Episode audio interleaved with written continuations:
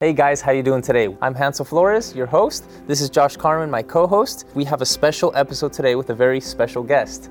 This is Jack Cassidy in front of us. Jack, thanks so much for being here with us today. It's my pleasure to be here. It's really awesome to have you. Thank you, man. Yeah, for those of you guys who are familiar with The Voice, Jack Cassidy was actually a contestant and a participant in season 12. Back in 2017, he was on Alicia Keys' team, and he got to be part of the show, so that was really awesome.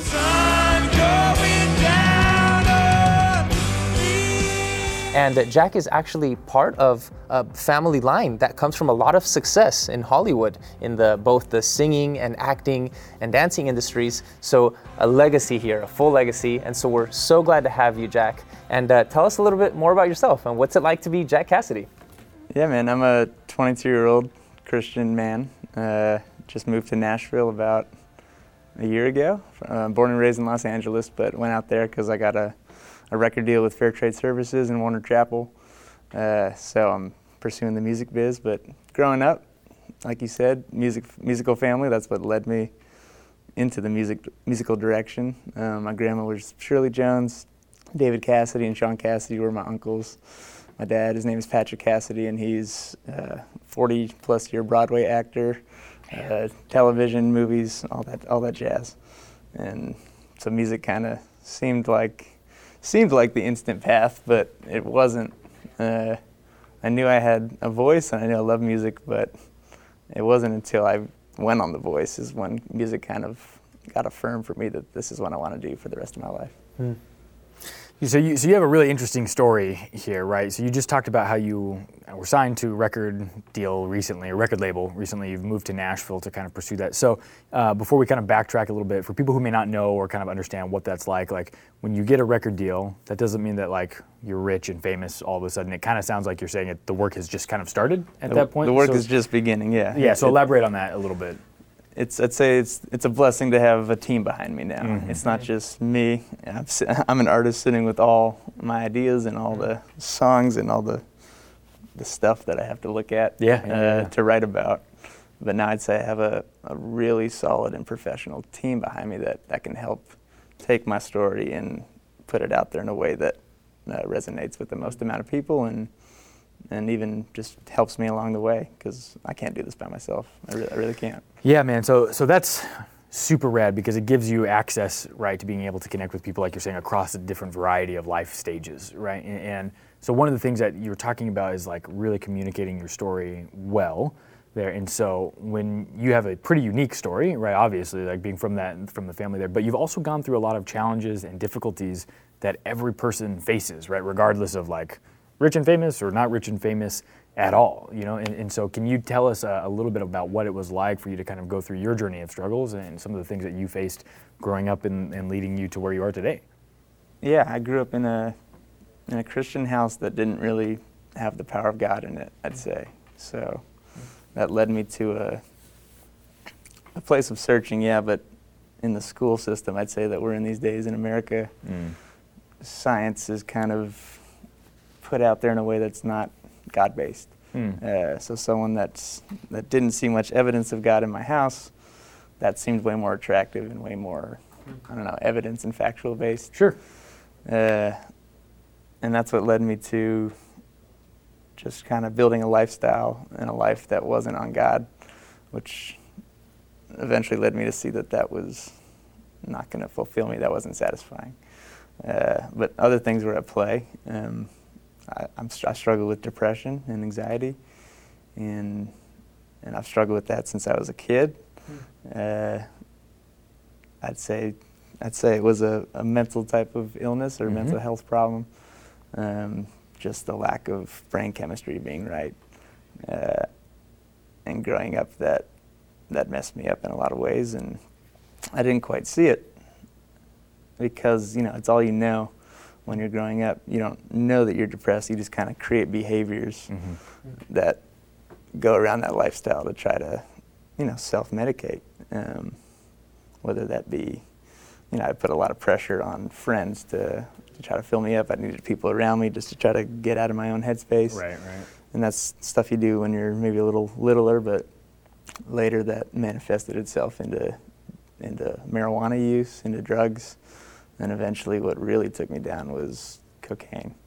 I got heavily hooked on that when I was 18 years old as a way to self-medicate, and it really took me down until a turning point with Jesus.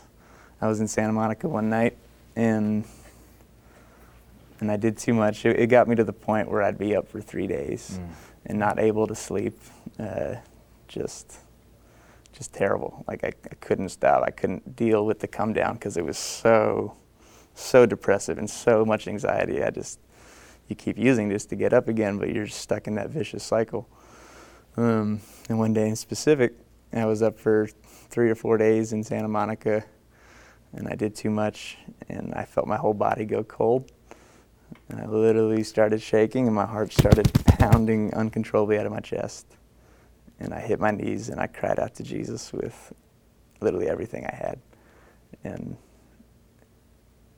He saved my life. He came in a way that was, He slowed my heart down for one, but a peace in my spirit just started to come up. And even though my flesh and my body was tweaking out and in this high state of anxiety, I finally learned how to, He gave me that peace in my spirit that I've been able to access ever since that day. Man. Wow. That's incredible.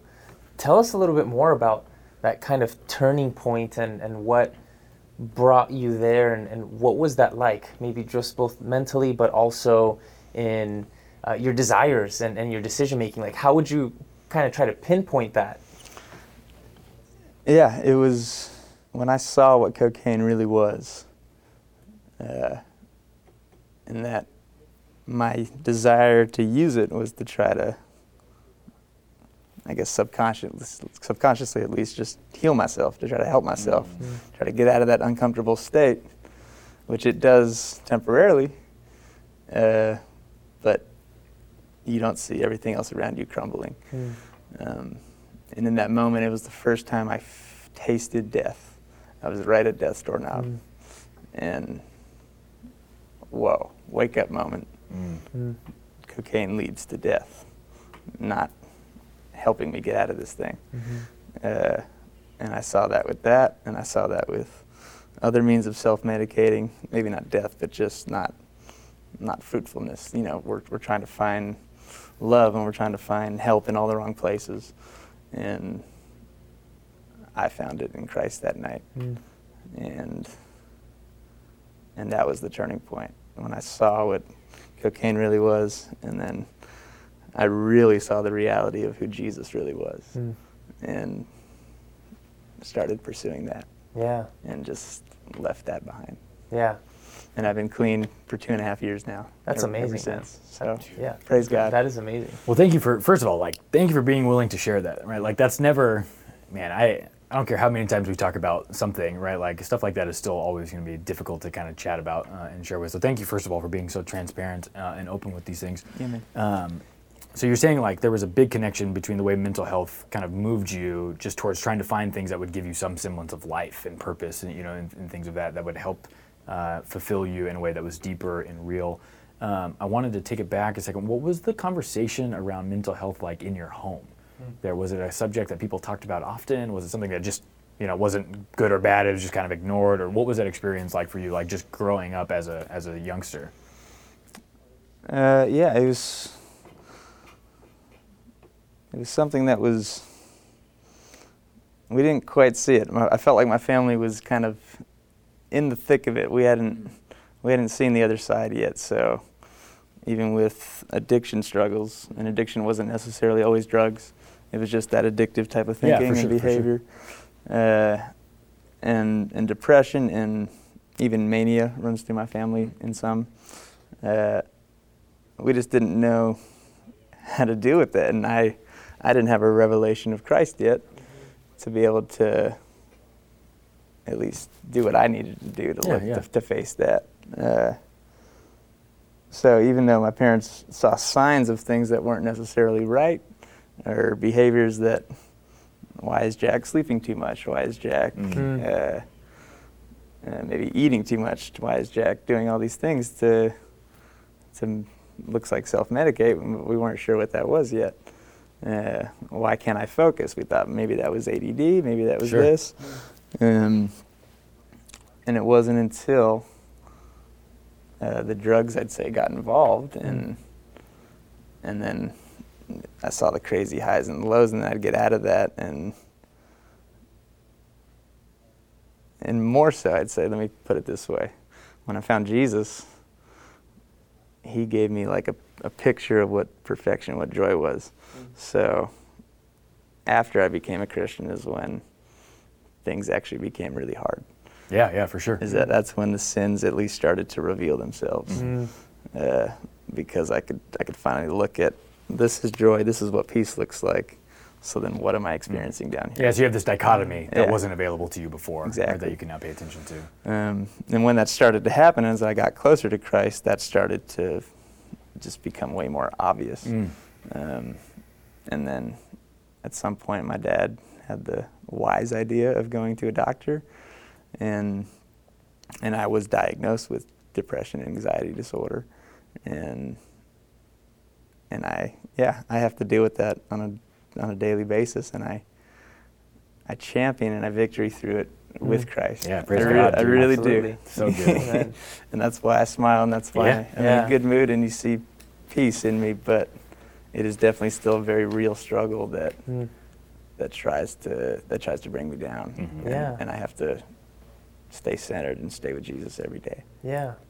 And I'd love to come back to that point as it relates to how the ministry of the church comes alongside individuals. Because here's what's really fascinating to me. On the one hand, here's Jack Cassidy, son of a legacy, privy to access and privileges, whatnot, that so many people will never understand. On the other hand, you're human.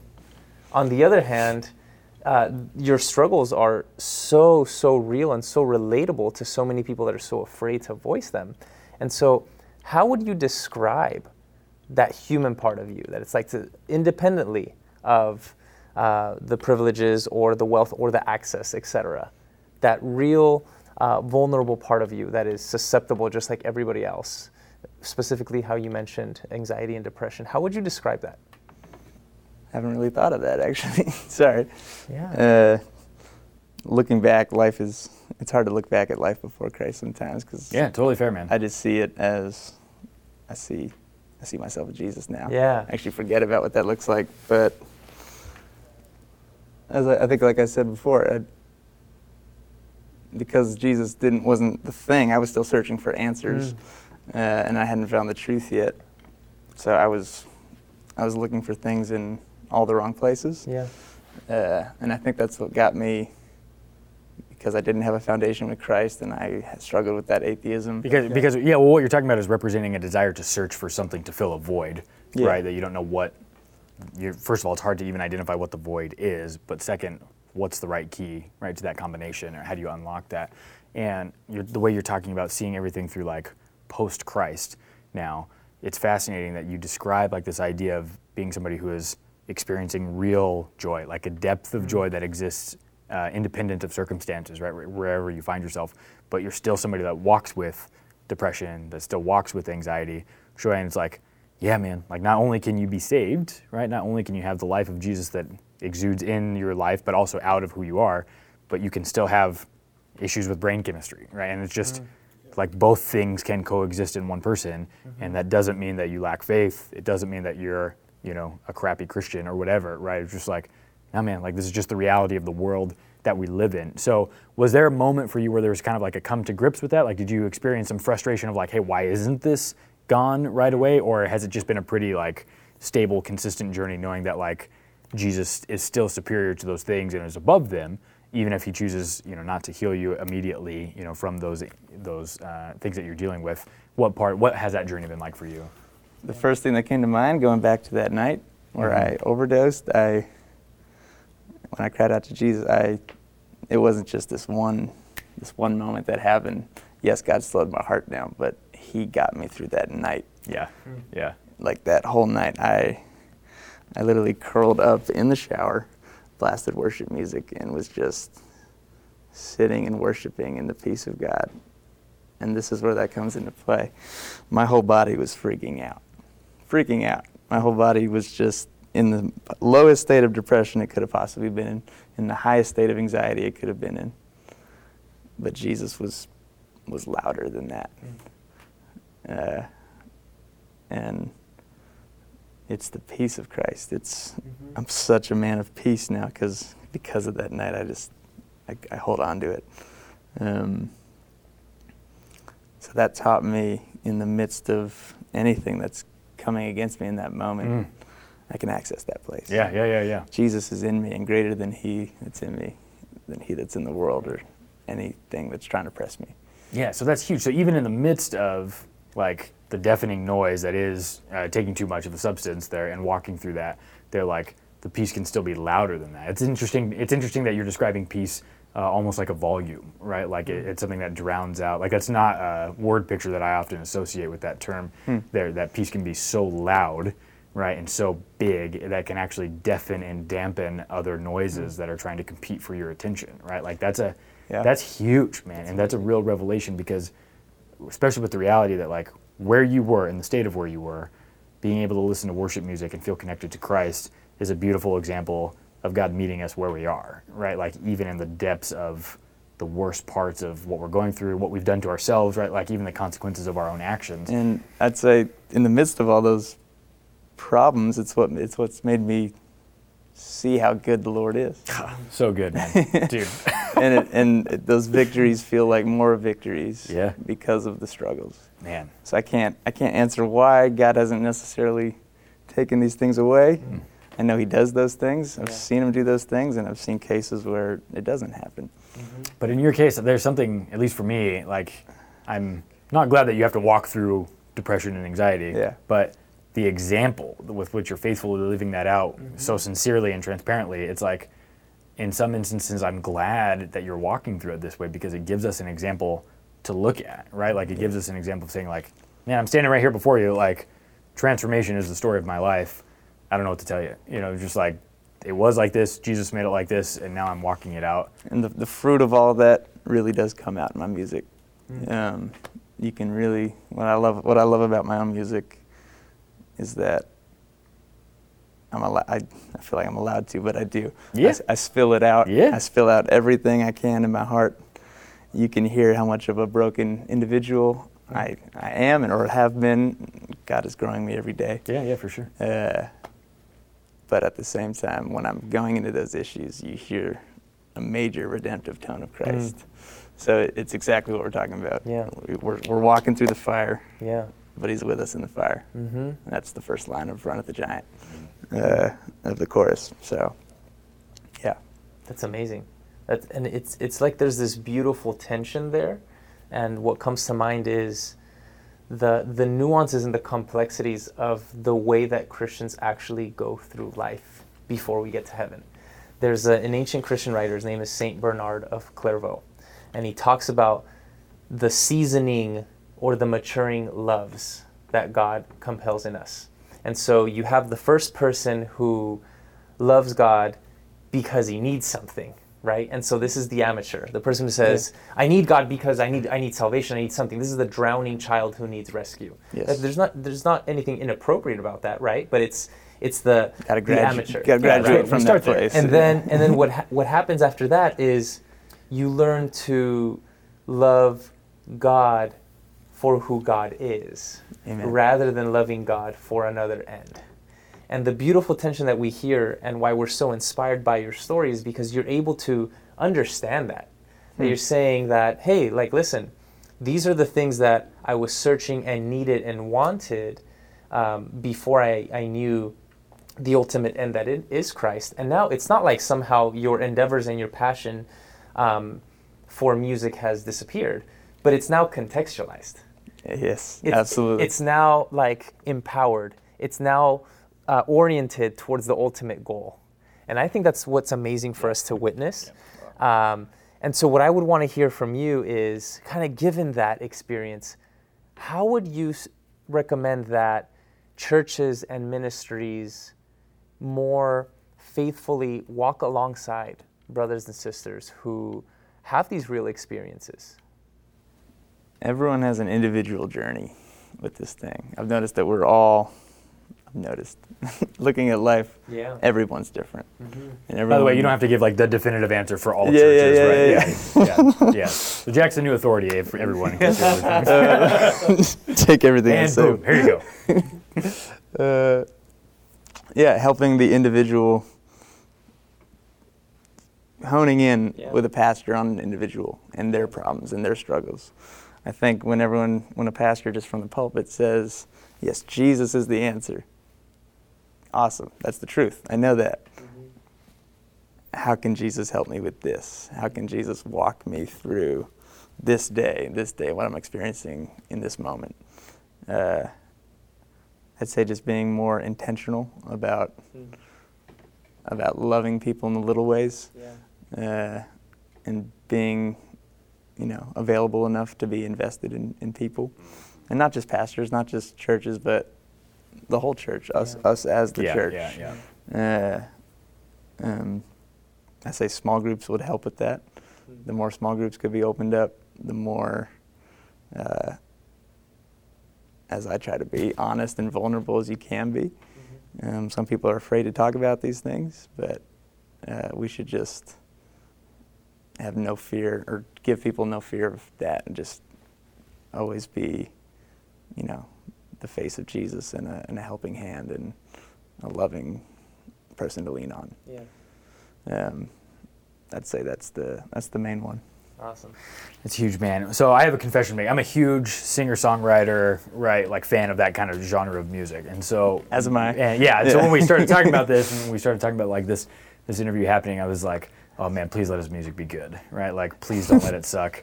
Because it's going to be hard for me to fake that, right, in an interview. And so, so I started listening to your stuff because I followed you when you were on The Voice originally, right, in there because it was just interesting to me. And so coming across was dude's talented, clearly knows how to sing. I didn't know anything about your connection to your family side, right, on that stuff. And so, but actually listening to your music there, it's incredibly fascinating to me, specifically how the single you're talking about, Run at the Giant, the idea that transcendence is something that music kind of tends to evoke in us as people, right? It's one things that we can all experience as human beings that's universal, irrespective of language, time, culture, right? It doesn't matter. Music awakens something in us that's very primal, right? Down to the deepest core of who we are. Absolutely. And because Christ has radically changed you at the core of who you are, right? And knowing that your music is now huge, for a much bigger purpose, right? And as you take these gifts that you've been given and you further contextualize them for things that are going to be able to help people experience, not just freedom, but knowing that they're not alone in those kind of musics. What are some of the big things that you actually hope to accomplish with the album, kind of in that vein? Yeah, so we have a single out at the moment. It's called Run at the Giant. And it's about all these things. The giant is the example of, for me, that one, the big one that I can run at, that I've overcome, is cocaine. Mm-hmm. But we're running at giants every day. Mm-hmm. And everyone has giants, and they're all different. But because God is with us, and because God is for us, and because if we believe that, if we hold on to that, mm-hmm. if we trust Jesus, it's that David and Goliath story. It's here's this 7 foot something Goliath, and here's this little kid who's, obviously the underdog. Yeah, for sure. And for me, I was getting my butt kicked by depression, by anxiety, and eventually what led me to cocaine. It was killing my life. It was draining my bank account. It was ruining my health. It was ruining my relationships, everything. So this song says, I can't do it. Man, that's powerful, dude. But once it hits the chorus, he can. So the lyric is, you're with me in the fire, you're strong and never tire. So what's the response to that? I can run at the giant. It's because of Jesus. It's because he's powerful, he's strong, and he's my champion, that I can champion over those things that try to take me down. Oh, so good, man. There. That's amazing. Yeah, that's super epic. That's amazing. Yeah. It is, just sitting here, it is obvious to me, just from your smile and from the way you're speaking, this is real. This is true. And this is going to shape everything you do from here on out. So I'm just glad that we get to be participants in this, that you would share this with us. Yeah, thank you. Because really what we'd like is for our viewers and other people who are thinking, hey, like, is this Christian thing real? Is this worth its salt? Mm-hmm. We want those people out there to be able to see the real transformations that occur and how God is real and how he works sometimes in incredible transformative ways, but also in the day-to-day interactions. Yeah. And how amazing that is. So, Jack, we want to thank you sincerely for taking the time to be here with us and to really be of aid and help to our viewers who could sympathize and could really relate to the struggles that you've gone through and how it's important. Really my pleasure to be here as well. These are great guys, by the way. Really great guys. We paid them a lot of money to say that. Definitely. So this is going to be part one of the series that we're doing on mental health and how important it is for Christians in the church to take that seriously. And so we just, again, want to thank you so much for contributing to that and being here with us. And thanks for making really good music that's actually enjoyable to listen to. Seriously. Like, I deeply appreciate that. Spiritual stuff aside for a moment. So. Run at the Giant is on all platforms, iTunes, Spotify, the rest of them, YouTube. Go check it out. Any personal handles, social media stuff, Twitter, personal IG. Handles, Jack Cassidy Music on Instagram. Go check it out. Anything that I put out there, it can be downloaded right from that website. So appreciate it. Awesome. So thanks, guys. There we have it. Jack Cassidy here with us today. We're so grateful for his presence and so grateful to be able to witness the powerful work of God in his life. And so what do you think? What are some questions that you might have about mental health and the church? Shoot us a comment. And we'll see you next time. Thanks so much, bro. Seriously, thank you for making music that's not crappy. So good. I've been waiting to say that for like 2 hours.